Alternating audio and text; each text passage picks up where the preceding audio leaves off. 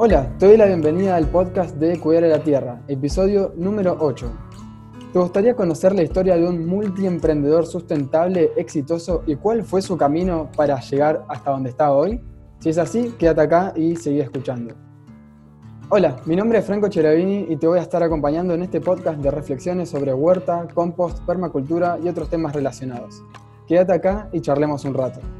Antes de comenzar, te recuerdo que podés encontrarme en Instagram como Cuidar a la Tierra y seguirme en el día a día para aprovechar todo el contenido gratuito que allí genero. Y si querés que este mensaje llegue a más personas, puedes compartir este episodio con ese amigo o amiga que sabes que le va a gustar. Y en esta ocasión, como te prometí, estoy acá con un multiemprendedor sustentable muy, muy famoso, por lo menos en el área en donde me manejo. Acá estoy con Lucas Campodónico. ¿Cómo estás, Lucas? Muy bien, bueno, no sé si famoso, ¿eh? Bueno, a ver, en, mi círculo de personas, eh, pues sí, o sea, vos mencionás a Lucas Campodónico y las personas lo conocen, pero para aquellas personas que no te conocen, ¿cómo te presentarías? Eh, como un, ser en búsqueda, como una persona que, sabe que la vida es un camino y que si se define muy temprano está perdiendo la oportunidad de, de crearse a sí mismo. Sí. Bueno, a mí me pasa mucho que dependiendo quién me conoce me define de una forma u otra, que capaz que me dice, bueno, yo estudié tecnicatura en química, entonces me dicen el técnico químico o sí, el, no sé, el profesor, el docente de huerta o lo que sea. Y qué sé yo, yo trato de decir, no, yo soy franco, ¿ok? No, no poner etiquetas, es como lo más, lo que me parece más cómodo. Ese me parece, Franco, que es el, camino ¿no? espiritual, de alguna manera, la integración de los distintos seres que habitan adentro nuestro. si, uno, logra esa integración, seguramente sea un tipo más, más feliz y más sustentable. Y si no la logra, va a estar, estar siempre tironeado por los conflictos de interés que habitan adentro nuestro. Yo qué sé, digo, en sustentabilidad hay un montón que te puede pasar. Y a ver, ya que metiste el término y, empezaste a hablar un poco de ello, para vos, ¿qué es la sustentabilidad? Sin irnos muchísimo por las ramas, porque sé que nos podemos ir, pero más o menos, ¿qué es para vos la sustentabilidad? Mira, a mí, yo la, definí después de escuchar muchas definiciones que no me, no me, no, no sé, no, me hacían nada, no me hacían sentido. Llegué a la conclusión de que para mí sustentabilidad es sentido común. Eh, que tiene como un juego de palabras, ¿no? Por un lado, digo, porque es lo obvio, es como lo que hay que hacer, pero sobre todo porque entiendo que el sentido común es lo opuesto al sentido individual. Entonces, cualquier tarea individual que vos hagas con un sentido común, quiero decir, entendiendo que hay un otro en tiempo y espacio, va a ser sustentable. Digo, yo puedo no apagar la canilla porque tengo el privilegio de poder pagar la cuenta de agua, pero la pago no por un tema mío, sino porque tengo sentido común de que si yo la cierro, estoy permitiendo que le llegue a otro. Sí. Ahí fue, un acto, fue una acción individual sustentable. Entiendo. Sí, o sea, es como evolutivamente nosotros somos altruistas porque los genes o los individuos en realidad lo que buscan es la supervivencia de la, especie. Y, eso que decís concuerda mucho con eso, porque en definitiva sí, si no sos sustentable, si querés, o si no llevas a cabo acciones sustentables, de alguna forma estás perjudicando a la especie Así que está bueno, no lo había escuchado de esa forma y me parece bastante copado. Sí, y algo más que yo ahí, viste, por ahí en, este podcast eh, voy a intentar como expresarlo porque es un poco el mensaje que me gusta, de, como de, romper, de romper los clichés. Eh, queda, queda re lindo decirlo y pensarlo, más allá de que es así, de que uno es sustentable por el otro. Pero en ese cerrar la canilla, que parecería un acto digo, desde el sentido común opuesto al sentido individual, parecía ser algo altruista, como dijiste, también puede ser muy egoísta en el sentido que entendés perfectamente que, que el otro no tenga agua también te va a repercutir a vos. ¿sí? Que tiene que ver con la interdependencia. Y, no quedarnos solo que somos sustentables porque somos mejores que el que no lo es. Para mí, más allá del lugar amoroso que uno lo puede enfocar, que está obviamente, hay una parte muy lógica de la sustentabilidad, de, de eficiencia. Digo, yo qué sé. Eh, usar pullover en tu casa en invierno no porque quieras salvar el cambio climático, sino porque te llega menos factura de gas. Digo, hay, un montón de cosas, o eh, distribuir la riqueza porque si la tenés todas un día van a venir y te van a ahorcar, digo, y esto ya pasó en la historia. Obviamente si lo haces por un tema de, altruismo, como dijiste, que me parece que sí es un paso evolutivo en lo espiritual, bienvenido sea. Creo que la humanidad está, todavía lejos de eso a nivel main. Entonces, ya que por lo menos lo haces a nivel altruista, digo, y sería por ahí demasiado pedirle a la humanidad en su conjunto que lo haga de un lugar amoroso, bueno, por lo menos hacerlo de un lugar egoísta, pero hacelo, porque si no se acaba todo esto que es hermoso. Sí, de alguna forma la sustentabilidad puede ser vista como lo uno y lo otro, lo, altruista, el ayudar al otro, el pensar en los otros, y lo egoísta, el pensar en mí, en qué beneficios puedo obtener yo de esto, y es un poco este yin y yang de, bueno, un poco de uno y un poco del otro. Así que me gustó, me gusta mucho esta, bueno, a, mí me gusta eso de lo, circular, ¿no? Digo, si vos caminás un, necesitas un camino espiritual, te das cuenta que la razón y lo racional es casi un, lugar de llegada. Y si vos arrancás por lo racional, te das cuenta que lo espiritual es un lugar de llegada. Como que al final es un círculo. Es todo. Todo se va concadenando. Así por lo menos siento. Tampoco, esto decía, estoy en búsqueda y tampoco tengo las respuestas, ¿no? Pero bueno, Sí, sí, sí. Y, yendo más hacia lo racional, hacia este plano físico, ¿en qué momento de tu vida, o sea, en qué momento te definiste como emprendedor o, te definís como emprendedor de alguna de tus personas o personajes que te contemplan primero? Sí, en, realidad, digo, me, costó entenderlo. Primero me defino como un artista. O sea, no, no, voy diciendo por la calle ni si me hacen una entrevista que soy un artista, pero la verdad es que así lo siento. Digo, porque creo que el artista hace dos cosas principalmente, se expresa y crea.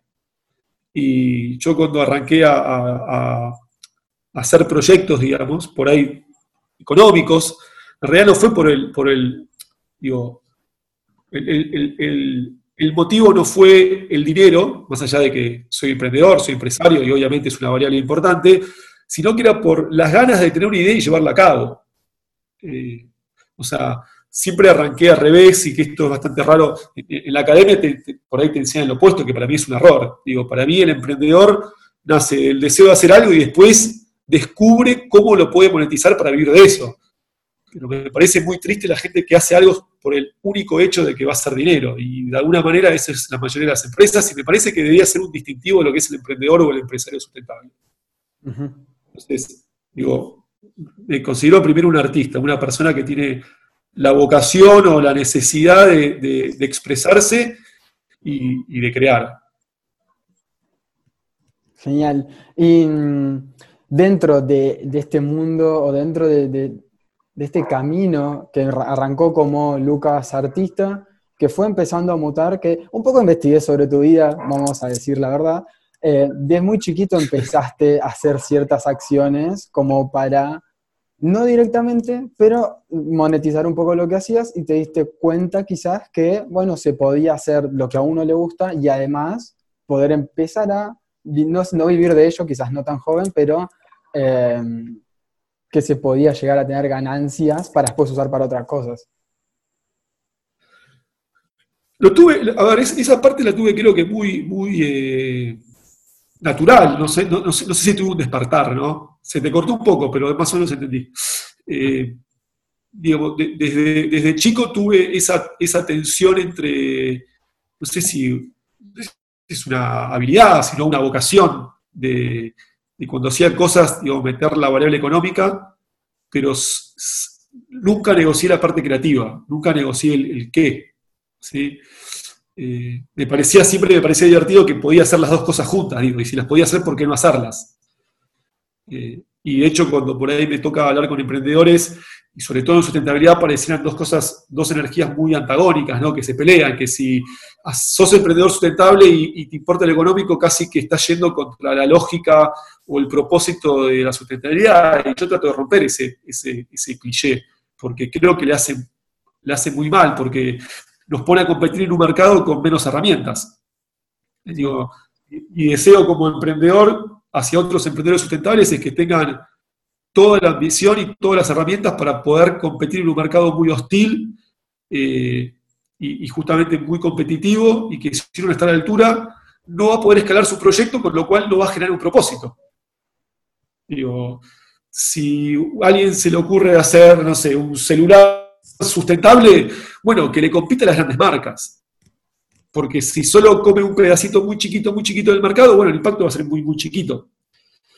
Eh, entonces, bueno, me, interesa eso que te decía al principio de, derrumbar los mitos del emprendedor sustentable. Sí, sí, sí, bueno, a mí me pasa, me pasa bastante seguido que, bueno, yo enseño sobre huerta y compost. Y de repente hay gente que cree que no está para nada mal que haya contenido gratuito de esto, ¿no? Que justamente lo que hago en Instagram, tengo cursos gratuitos también, no, tengo drama en entregar contenido gratuito, pero de repente cuando doy un taller pago o algo, siempre hay uno o dos personas que caen y dicen, pero esto no deberías estar cobrando por esto. Porque está ese, eh, en algunas personas todavía, en otras tantas por suerte no, ese pensamiento de que hay cosas que no se pueden monetizar y si lo estás haciendo porque te gusta, hazlo porque te gusta y no, no factures por, o no cobres por esto. Bueno, ese es ese mito que hay que derrumbar porque es peligroso. Porque si vos no podés cobrar de lo que te gusta, tendrías que hacer otra cosa, con lo cual, primero, que no sería sustentable vos porque no estarías integrado. Con lo cual estarías mucho tiempo de mal humor. Y el problema es que mucha gente de mal humor hace que el mundo esté de mal humor y, bueno, eh, estemos menos vacíos y cuanto más vacíos estemos, más consumamos y cuanto más consumamos, bueno, más va a estar atacada la naturaleza, entonces es como una especie de, ciclo vicioso, ¿no? Eh, lo cual no está bueno. Ojalá que todo el mundo pudiese vivir de lo que le gusta, ¿no? en mayor o menor medida, sobre todo la gente que tiene privilegios de poder elegir, digo, porque también es muy injusto ir a un barrio muy humilde y decir trabajen de lo que les gusta, porque no tienen las posibilidades posiblemente de hacerlo. Pero los que realmente la tienen, porque, yo qué sé, o por la educación, o por, por la situación familiar, etcétera, bueno, ojalá que se animen a, vivir de los que les gusta. parece que la variable económica versus la variable de vocación hay que equilibrarla y hacer un buen combo que cierre. Eh, porque si uno deja fuera lo que te gusta, automáticamente la variable económica tiene que ser muy grande para justificar dedicarle mucho tiempo a lo que no te gusta. Y eso es lo que le pasa al mundo. Ahí, aparecen las ambiciones, digamos si yo odio mi trabajo y no es mi vocación, bueno, quiero ganar mucho dinero, porque es la única manera que me justifica levantarme a la mañana a ir a un trabajo que no me gusta. Sí, concuerdo completamente, sí. Em, Rat Race, decía Bob Marley, ¿no? La carrera de las ratas. Sí, si todas las personas hicieran o todas las personas pudieran trabajar de lo que les gusta, el mundo realmente sería un lugar mejor, pero 100%, eso seguro.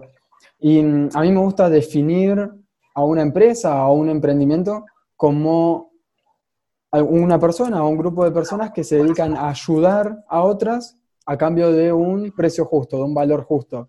Porque, o sea, tampoco es irse por las ramas o cobrar de menos porque justamente no estás encontrando esto de ser sustentable vos este, y que además la otra persona se lleve algo a cambio a un valor justo.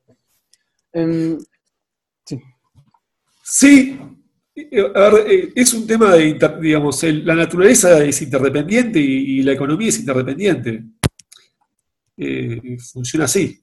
Digo, todo es intercambio. El, amor es un intercambio. Yo digo, a veces se asusta, lo, hago a propósito porque me gusta pinchar con las palabras, pero la, única diferencia entre hacer un negocio o tener un vínculo de amor, para mí es la temporalidad del pago. A ver. Digo, vos en un negocio, yo te compro algo y vos me lo das, yo te pago y vos me lo das ahora. A lo sumo me decís, che, dame un mes que te lo produzco. Pero está muy claro que en un mes me lo producís. Si no me lo producís, me tenés que devolver el dinero o estás en falla con el acuerdo que hicimos. En el amor, vos das algo y esperás algo a cambio. Lo que cambia es la temporalidad. O sea, no, no lo haces transaccional. Ahora, si vos a tu pareja le cocinás, la despertás con una flor, le rascas toda la noche la espalda y ella nunca lo hace, en algún momento te vas a separar. Sí. Con lo cual también demuestra que hay un intercambio. Lo que pasa es que no es tan ni especulativo ni transaccional en el tiempo. O sea, es transaccional con otra temporalidad, con otro margen de tiempo para que eso suceda. Pero nadie está en pareja con alguien que no devuelve la rascada. No tiene que ser una rascada literal, digo. Con, algo que te sientas que hay una devolución energética. Porque todo es energía y esa energía todo el tiempo fluye y todo el tiempo se transforma. Entonces eso pasa en un negocio, pasa en una amistad, pasa con un socio, pasa con una persona que, que se queja de que le cobras el curso. Y vos decís, bueno, yo estoy estudiando esto. Por ahí si esa persona te dice, yo la noche te llevo un plato de comida, no le cobrarías. Y por ahí si esa persona supieras que en realidad el día de mañana te va a hacer un favor enorme, tampoco le cobrarías. Total. Pero el intercambio va a estar siempre presente. Y eso que parece frío pasa en la naturaleza. Y por eso es perfecta. La pregunta es encontrar la gente que quiere intercambiar las cosas que vos tenés. Sí, sí, sí. Y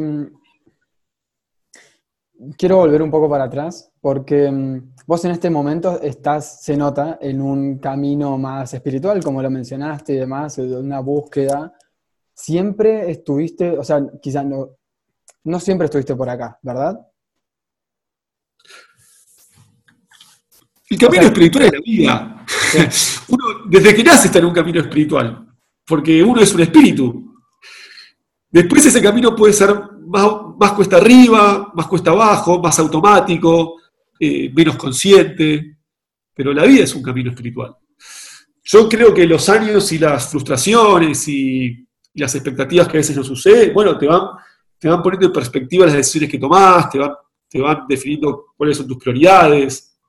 Eh, pero creo que cualquier ser que nace está en un camino espiritual. Yo, en general, como no, todos estamos en búsqueda. A ver, consciente y consciente. Ahora, si me preguntás, eh, si me preguntás así, entendiendo tu pregunta por ahí, si hubo alguna cosa puntual, bueno, un poco la búsqueda de la coherencia, ¿no? Me imagino que, si trabajás promoviendo sustentabilidad es una linda invitación para realmente transitarla. Eh, creo que los, años son hermosos. te, van sacando cosas y te van dando otras. Y, uno pasa en la vida, me parece, que te puede pasar a los 15 años, a los 20, a los 40 o a los 70 o nunca. ¿sí? Pero hay un punto, hay un punto, me parece, que nos pasa a todos, es cuando pasamos de entender la vida como un camino infinito a un camino finito me parece que en ese clic aparece o, emerge una búsqueda más profunda de esto, de, podemos llamar espiritual o, no llamarlo, digo. Pero cuando vos sos consciente que te vas a morir, de que en realidad esto es una experiencia cósmica, eh, que, que, venís a aprender, que te das cuenta que lo más importante son las amistades, las charlas, la naturaleza, digo, que más allá de lo que acumules o no acumules, al final del día tu humor y tu felicidad dependen de cosas muy sencillas, bueno, por ahí podríamos decir que esa conciencia ¿no? de cosas es el inicio de un camino espiritual, si querés, de ese lugar. Bueno, no sé cuándo me pasó, me fue pasando en distintos momentos. Sí, sí, sí. No, tengo, Franco, un pensamiento tan, eh, no sé cómo decirlo, digo, tan lineal. Me, gusta el pensamiento complejo, ¿no? no porque sea un tipo, creo que somos todos complejos. Lo que pasa que muchas veces para expresarse y comunicarse es sintetizamos cosas, no es como la historia, ¿viste? Te pone hitos, tac, tac, tac, tac. Bueno, sí. es una manera arbitraria para poder explicarlo, pero no, te podría decir cuándo lo arranqué. Digo, mi madre es Waldorf, digo, me imagino que hubo un laburo en mí, de, mi madre y de mi cultura y de mi búsqueda propia, o sea, tampoco somos tan libres como pensamos. No, no somos tan, tan diseñadores de nuestro destino. Más bien las cosas suceden. Te dejaría hablar, dejaría seguir hablando. Me encanta. no, no, me gusta, me gusta por dónde, por dónde va todo esto. Y sí, algo que, yo hablo muy seguido, a mí me gustan mucho las palabras y buscarles el significado de las palabras y al fin y al cabo en realidad son cosas que nos sirven para darle un orden a la vida y seguir funcionando. Pero, pero sí, eso de buscamos de alguna forma el orden o de qué punto pasó cada cosa, pero sí está bueno también verlo en la forma amplia y decir, bueno, no sé, esto es una transición y estamos transicionando todo el tiempo hacia algo nuevo, algo, sí, no sé si nuevo o algo diferente a lo que somos hoy, vamos a hacer mañana, y, está bueno verlo de, esa forma. Y volviendo a... Dime. Ahora que decías, pensé un punto que me parece que sí hubo un cambio, que es otro punto así esto de, lo, infinito a lo finito, me parece que por lo menos en mí tuvo mucho que ver de, de por lo menos una búsqueda de transición del ego al ser. ¿no? De, de la fuera al adentro. Eh, pero del ego al ser es muy interesante, me parece, porque es el reconocimiento de la vulnerabilidad. Me parece que ahí hay un gran clic. Eh, y, que supongo que también tiene que ver con esto de crecer, ¿no? Cuando uno es más joven, eh, ¿no? tiene energía, piensa que se va a comer el mundo, no tiene por ahí un consejo de alguna persona mayor y ¿viste? uno piensa que sabe, ¿no? porque está experimentando. En algún momento vienen los achaques de la vida, tenés tus, tus desamores, tus desencuentros, te das cuenta que sufrís como todo el resto. Y me parece que es, eso que en ese momento lo sufrís y lo padecés son como grandes instrumentos para ese pasaje, ¿no? Como para decir, al final yo soy un boludo más, sufro como todos, eh, tengo la entonces me permito empatizar y no simpatizar, porque cuando alguien me cuenta algún problema que tiene, como yo también tengo mis problemas, puedo dar un abrazo, y empezás a abrazar los abrazos, ¿no? Desde, desde esa vulnerabilidad me parece que es un un, lindo paso. También digo, la gente que nunca tiene ningún problema y, tiene 70 años y sigue con el ego de los 20, bueno, digo, también digo, habría que preguntarle cómo hiciste, porque digo, por ahí es un, genio, yo qué sé. en mi caso. Sí, muy buena, muy bueno esa reflexión. Y hoy abrimos el episodio hablando un poco de emprender sustentable. ¿Querés hacer un breve repaso de, o sea, de tus emprendimientos o de, o sea, multiemprendedor? ¿Cuáles fueron tus emprendimientos? ¿En qué estás hoy? ¿Dónde metes la, o sea, la sustentabilidad ya sabemos que la metes en todo porque para vos es la lógica, la forma de actuar de las personas. Así que es un breve repaso de tu vida emprendedora. Dale, antes una, una, no sé, un comentario. Recién dijiste tu, sobre emprendedor sustentable. Eh, también para pinchar, ¿eh? todo lo que diga es para, para que pensemos, ¿no? no porque tenga así definiciones tan claras y tan inflexibles. Pero pensé muchas veces como, digamos, con esa intención de, ¿qué es más sustentable? Una persona que, digo, hace huertas en balcones porque se puso de moda, o un tipo que conscientemente y con mucha vocación contamina el río de la Plata. ¿Sí? Digo, como, como ejercicio mental. Me gusta llevar siempre el pensamiento al extremo para poder ver las lógicas. Digo, desde, desde, el impacto en el resto claramente es el que hace las guardias en los balcones, pero desde la vocación y la conciencia, ¿sí? Porque yo creo que en algún punto sin vocación y sin conciencia es muy difícil ir a la sustentabilidad profunda. Porque en última instancia, si vos haces huertas y yo contamino el Río de la Plata, pero con vocación y conciencia, yo soy un interlocutor tuyo válido para discutir por qué lo haces, y yo te puedo decir, ¿sabes qué? No creo en tu mirada del mundo. Y ahí se pone peluda la discusión de quién es más sustentable, porque estás entrando en un plano muy filosófico. ¿Sí? ¿Quién es el hombre para cuidar el destino de, la Tierra? Digo, digo, yo qué sé. ¿Y, qué sería para vos? para, ¿Qué sería con una persona con vocación y conciencia que contamina el río de la Plata? ¿Qué, qué sería? No, es un, ejemplo, es un ejemplo malo pero para pinchar, pero a mí me pasó de hablar con gente que me diga, a ver, yo creo que una persona, no lo creo, eh, pero tampoco quiero eh, pensar que porque yo no lo creo es la verdad. ¿Sí? Pero me pasó de tener así, de conocido, soy muy curioso, me gusta hablar con todo el mundo, y, yo la vez sustentabilidad con un empresario que me diga, che, Lucas, yo te respeto, pero a mí no me interesa, a mí me encanta la plata, y yo cuanto más plata, mejor me siento, y no me importa lo que me decís vos. ¿Viste? Sí. Y es muy fuerte ese mensaje. Sí. Es como, no sé, es como el tipo que decide en la vida, no sé, eh, drogarse, ¿sí? Fuerte, y decide, mira, esta es mi experiencia cósmica yo decidí que me quiero morir a los 30 años. Y me di cuenta que la manera que más me interesa experimentar esta vida es drogándome al extremo.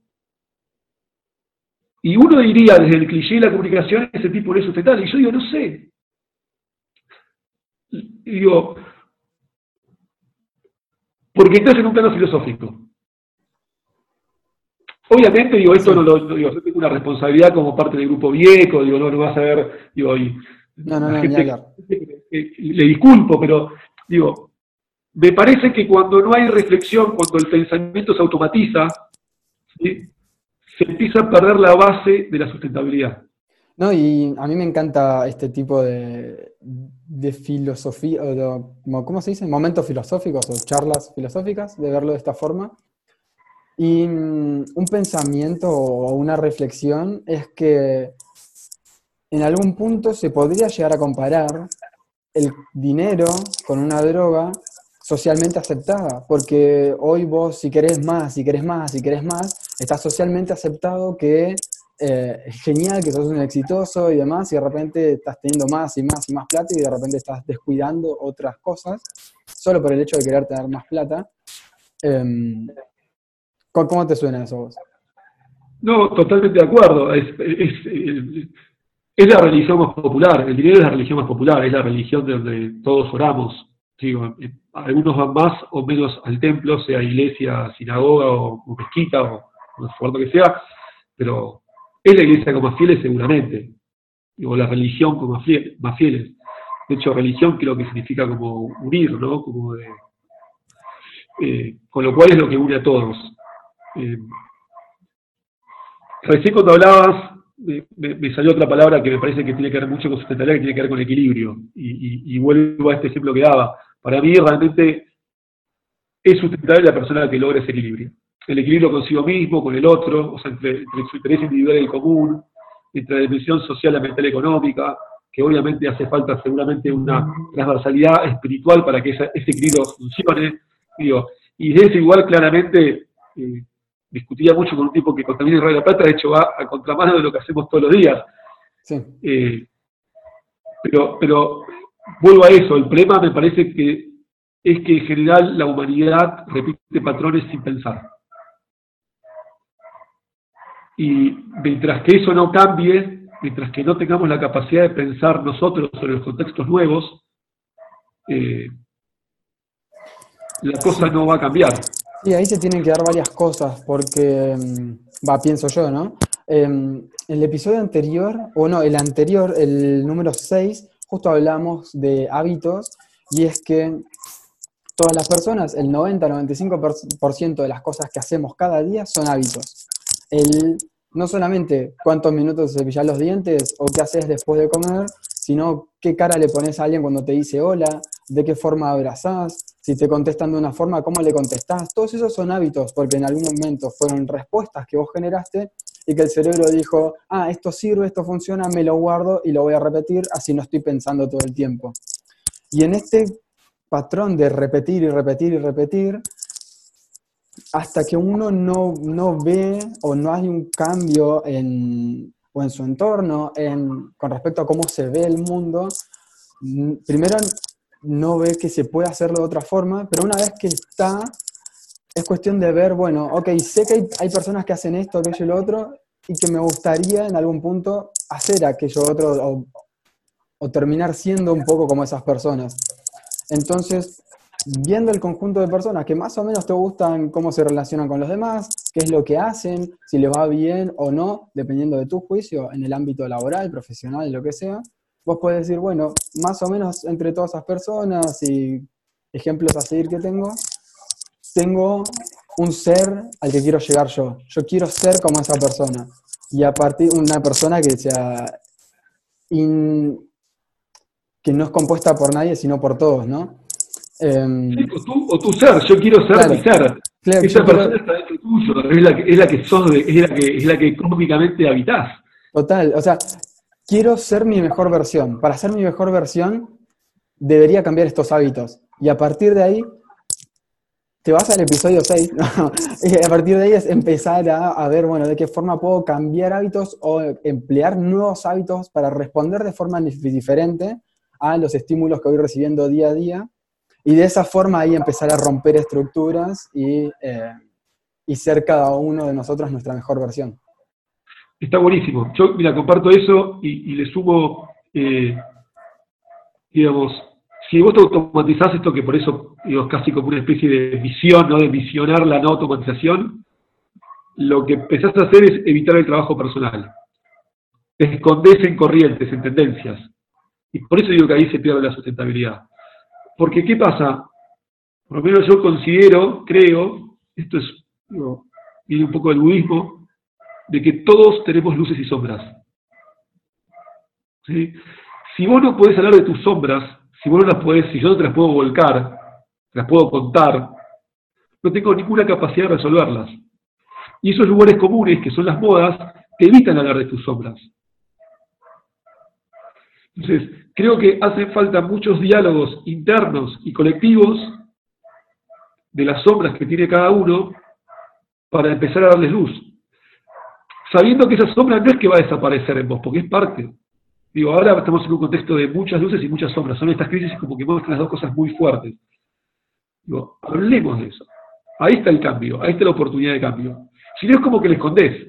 Si no es como le escondés, como que de repente si vos pasás de un día para el otro eh, a parecer que haces todo bien y no, y, no compartís esos dolores, esas frustraciones, las mezquindades, bueno, le, estás poniendo trabitas al cambio. ¿sí? Y por eso soy como esto que, esto que digo, un visionero anticliché. ¿no? Y sobre todo en el mundo de la sustentabilidad, porque nos juntamos a hacer algo y, y, todo pareciera que, bueno, que es todo el bien común, de todo es el amor, y obvio que eso tiene que ser así, ese es el camino. Pero si no, digo, si nos quedamos hablando de lo obvio y no nos podemos hablar de lo más difícil para hablar, ¿sí? La cosa es muy complicada.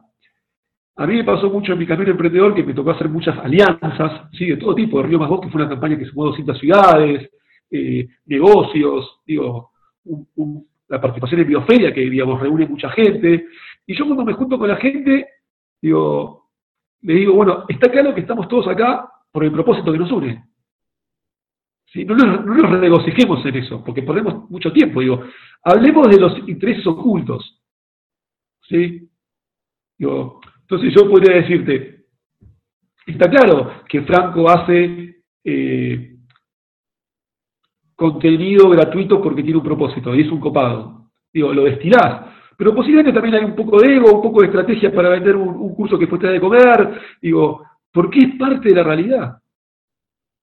Y, me parece que cuando lo ocultamos, nos impedimos ir a ese camino espiritual. Porque entonces la manera de, la manera de resolver ese ocultamiento es ese tipo que te dice, eh, ¿y qué? Bueno, ¿qué, ¿por qué me lo vendés? Vos decís, bueno, no, digo, ¿qué tengo que explicarte? Hablemos, que estás bien. ¿Vos de qué vivís? ¿Estás frustrado que por ahí no podés trabajar en sustentabilidad? Hablemos, empaticemos, compartamos el dolor, compartamos también las sombras. Esa es la pregunta que me surge cuando me dicen eso, es como, bueno, a ver, vos de, o sea, vos por qué cobras? Yo elijo cobrar por esto, vos, a ver, o hay algo a vos que te esté trabando en no poder vivir de lo que te gusta. Pero bueno, nunca termino hablando con esas personas, sino tratando de cerrar lo mejor posible para que entiendan la situación, pero sí, entiendo, entiendo. Ojalá que un día lo hables y, un día así cuando nos crucemos me cuentes cómo te fue. Para mí son diálogos muy, muy profundos y muy interesantes. Eh, pero volviendo a tu pregunta original sobre, sobre los emprendimientos que nos pusimos a la boca. Eh, yo arranqué hace muchos años con un proyecto que se llamaba Greca. Eh, después en el tiempo me asocié con Rocío González, una, una genia, una trabajadora incansable pasó a llamarse de Arabi y lo que hacíamos en ese momento, y entiendo que Rol lo sigue haciendo, era transformábamos descartes de fábricas de botones en objetos de diseño a partir de, digamos, de mujeres eh, que vivían en situaciones muy vulneradas o vulnerables. en ese momento trabajábamos con una ONG también que se llamaba Yo no fui, que eran mujeres en situación de cárcel, y,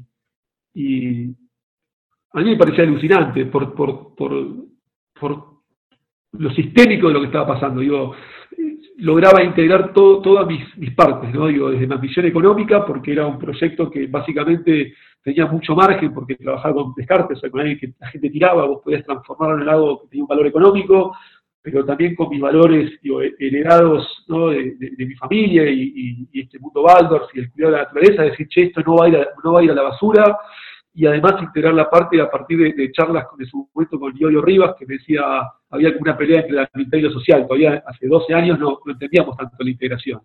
¿sí? Y él me hablaba de lo social y yo le hablaba de lo ambiental, y integramos lo social, y fue alucinante y fue un despertar, eso hace muchos años. Te hablo, año, ponele, eh,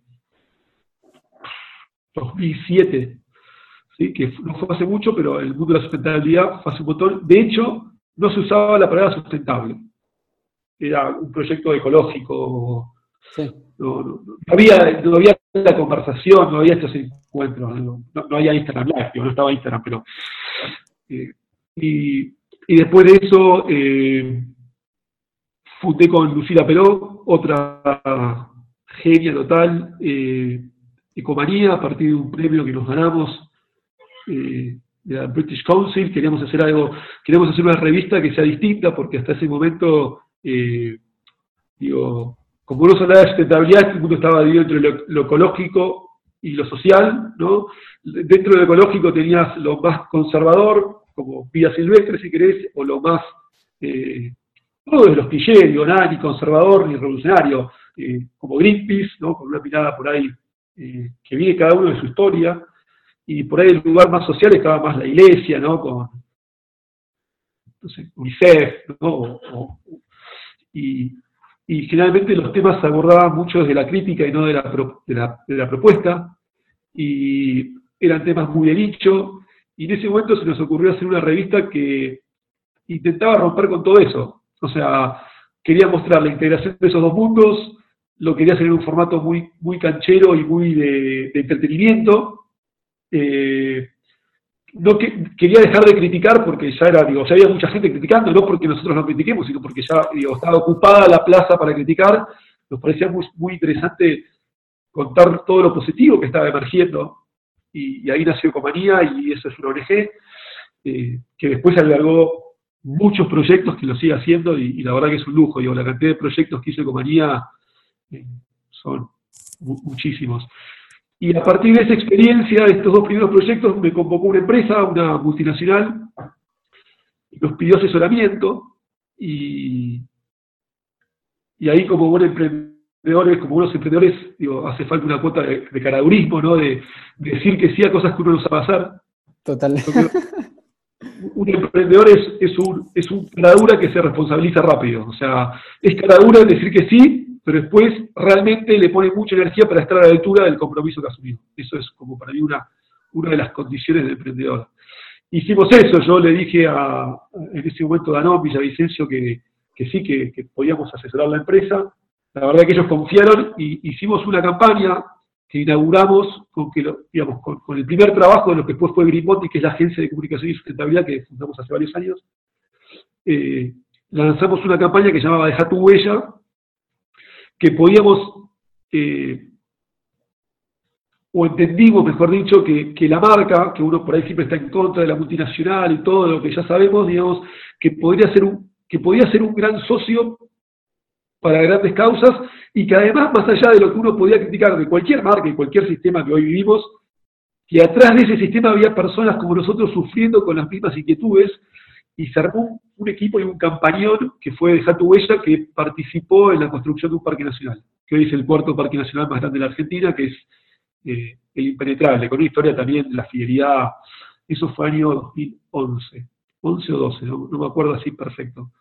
Y eso nos, dio la pauta de que se podía trabajar con empresas y que había mucho para, para, nada, para meter luz por ahí en lo que uno puede decir en la sombra, ¿no? Sí, no, me quiero, no te quiero cortar mucho porque tampoco nos queda mucho tiempo, pero conozco una objeción que saldría ahora rápidamente, que es cómo Lucas decidió trabajar con Villavicencio siendo que producen tanta cantidad de botellas de plástico. Está buenísimo. Mirá, lo, primero que creo es que yo tengo una mirada donde trato de romper la lógica de víctima y victimario. ¿Sí? Digo, yo creo que todos somos responsables del sistema que existe hoy, de que criticamos, obviamente con mayor eh, responsabilidad o menor responsabilidad. Yo creo que cualquier empresa que produce plásticos existe porque la humanidad demanda plástico. Si no entramos en la sociedad inmadura, donde pide, donde digamos, tiene todos los derechos pero no tiene ninguna obligación, eh, Obviamente hay un sistema de construcción simbólica y la comunicación para que uno empiece a construir un montón de cosas. Eso, eso es cierto. Pero también es cierto que uno tiene la libertad y la madurez para tomar decisiones. Entonces, como a vos te critica por ahí ese chico del curso, a mí me critican por ahí, digo, si sos activista, ¿por qué trabajás con Danone? Y yo ahí tengo como dos conceptos. Uno que es la transición, creo que, digo, pasar de un sistema que llevó tantos años y que también trajo tantos beneficios a la humanidad a otro, demanda un proceso de transición y hay que participar de esa transición. Y la otra que tiene que ver con entender que uno no es tan coherente como predica. ¿Qué quiero decir? Alguien me podría criticar por trabajar con Danone, o que BioIA tenga publicidad de empresas. Ahora, posiblemente esa persona me esté criticando desde un celular, de una computadora que también consume plástico, que también tiene, que, posiblemente no tenga ni idea de lo que es su huella de carbono, su huella hídrica, el trabajo esclavo que está detrás de la computadora, porque por ahí parte de los componentes se reciclaban en África con trabajo infantil. Entonces, muchas veces la desinformación te pone en ese lugar de víctimas y victimarios, porque muchas veces es mucho más cómodo pensar que uno lo hace, que uno simplemente es víctima de un sistema que lo ataca. Eh, entonces, digo, en, mi decisión personal, creo que lo que hace Vieco, digo, más allá de que trabaja en la transición con empresas, es un gran aporte porque es parte de esa transición. Te lo resumo cortito. Cuando yo arranqué a trabajar con Greca, que era mucho más hippie, tenía pelo largo, hacíamos cosas, o sea, era otra historia, por ahí más del cliché que, que sería más fácil para que nadie te critique, por ahí te criticaría el sistema, te diría, mirá ese hippie. Eh, en el lugar, en esa fábrica de botones, había una de las primeras computadoras que había llegado a la Argentina. Ocupaba más o menos 50 metros cuadrados. Era una, una bestia que tenía unos carreteles con unas cintas de cartón que iba poniendo como sistema binario. Y eso había sido en 1979 o 1980, pero no me acuerdo. ¿sí? Entonces, me parece muy, eh, digo inmaduro, porque no tengo una palabra mejor, ¿eh? por ahí, digo, podrían estar de acuerdo, la verdad que no tengo una palabra. Injusto pensar que una transición pasa en un segundo. Menos cuando nosotros somos parte de ese freno de transición. Digo, como esa computadora tardó años en pasar a estar toda esa tecnología en un celular así, que tiene más tecnología, que cuando el hombre llegó a la luna, por más que no crea que el hombre llegó a la luna, digo, pero como, recorte, eh, creo que va a pasar lo mismo con el cambio de paradigma de, un, proceso a otro. Lo que también creo que estamos muy tarde, o sea, que estamos como, estamos, digo, muy, estamos haciendo muy mal los deberes y esto debería ser mucho más rápido. Pero en esa responsabilidad creo que Viejo suma mucho más de lo que resta. Digo, porque hasta, hasta que alguien nos critique, es parte de ese proceso de conversación que hace falta en la humanidad total. Perfecto. el próximo paso es que demandemos consumir otro, otro tipo de botella. Nosotros, por ejemplo, una de las empresas que fundamos es bioplástico, que tiene una solución para las empresas de agua. Yo tuve experiencias con distintas marcas que hemos ayudado en proponer un envase biodegradable. Tiene un pequeño problema ese envase, vale el doble. ¿Sí? Entonces, si ese envase que vale el doble carece de producto, ese, posiblemente lo que analizan las empresas es que ese producto no se vende. Si una, compañía, que creo que lo tiene que hacer igual, ¿eh? lo hace y no se vende, mucha gente se va a quedar sin trabajo. Digo, con este ejemplo es donde quiero poner ese lugar de romper la víctima victimario. Digo, somos responsables todos de un sistema. Obviamente, insisto, con distintas responsabilidades. Eh, yo, elijo ser activista y para mí el activista es el que activa. Eh, y cuando vos activás, siempre tenés riesgo de, digamos, de cometer errores, eh, tenés una curva de aprendizaje, siempre es más fácil no activar y creerse que activista es criticar a que activa. Y ese también es un cliché que hay que romper. Porque entonces uno entra en pánico, no quiere ser criticado y al final el mundo queda igual. Entonces, si Vieco genera crítica por cierta parte, lo tomo como algo, como, como parte del propósito también. Digo, si BioGuía, eh, si alguien en 20 años no critica lo que BioGuía era hoy, el mundo no avanzó. Si alguien en 20 años mira la BioGuía hoy y dice, mira estos hijos de puta, tenían publicidad de las empresas que embotellaban agua, significa que Vivía participó del cambio. Y en eso estamos. Gracias. Me, pongo como loco. esto, es lo, que siento y, es lo que te digo, es lo que te digo también yo, digamos, por ahí en distinto lugar, cuando vos alguien te critica, digo, flaco, sumate ya, dame una mano, pon el curso, digo, digo te doy mi know alguien quiere hacer una bioría, se sienta con nosotros y le enseñamos cómo hacerla, o sea, digo, vamos para adelante. Ahí te lo cierro con una frase que es muy linda que dice, es más importante estar juntos que de acuerdo. Sí. Este cambio nos tiene que encontrar juntos, no de acuerdo. Porque si discutimos cuál es la manera, nunca vamos a activarla. Y no hay tiempo. Gracias, gracias, hermosa frase. Así que vamos a ir ahora sí cerrando por este episodio. Muy probablemente, o espero por lo menos, que lleguen algunas preguntas puntuales. Quizás en un, no hace falta que sea rápido, pero quizás en un mes, dos meses, podemos hacer otra, otro episodio del podcast, pero con un tema más puntual. ¿Te parece? Sí, no, quería ir para el lado del emprendedorismo y perdóname, me fui al lado filosófico. Son los años. No pasa nada, no pasa nada. Yo creo que la gente que, escuche este episodio se va a llevar mucho valor, así que no, no te hagas problema. Y tengo una duda súper egoísta ahora, eh, que no importa si, si, las otras personas quieren escucharlo, pero me interesa saber si te pregunto en un libro que haya marcado tu vida en algún punto, en el que sea, no importa, un libro que vos digas, che, este libro está bueno, no importa si es ficción, no ficción, ¿qué se te viene a la mente? Y el primero que dio la mente fue el, Capital de Marx. Mira. Yo estudié comunicación social, así que estoy muy atravesado obviamente por la UBA y, creo que Marx, eh, el diagnóstico que hizo es brillante. Por eso soy un tipo por ahí raro en encasillar, ¿viste? Por un lado soy un capitalista perdido, por otro lado me podés poner en la izquierda más izquierda y tengo esa complejidad. Creo que el diagnóstico de Marx es eh, realmente insuperable. El tipo dice básicamente que hay una división entre los que tienen los, bienes de producción, entre la clase dominante y la clase dominada, que básicamente reproduce el sistema a partir de una construcción de, cultura, y eso explica por qué un tipo que vive en una villa no se levanta y viene a, matarme a mí, que soy un privilegiado que vive en Martínez. ¿Por qué no lo hace? Porque cree en el ascenso social, porque, digamos, anoche vi un programa de televisión donde lo tienen entretenido, donde dejó de tener la posibilidad de reflexionar y entonces reproduce el sistema para que siga habiendo dominantes y dominados. Ese diagnóstico me parece casi indiscutible. ¿sí?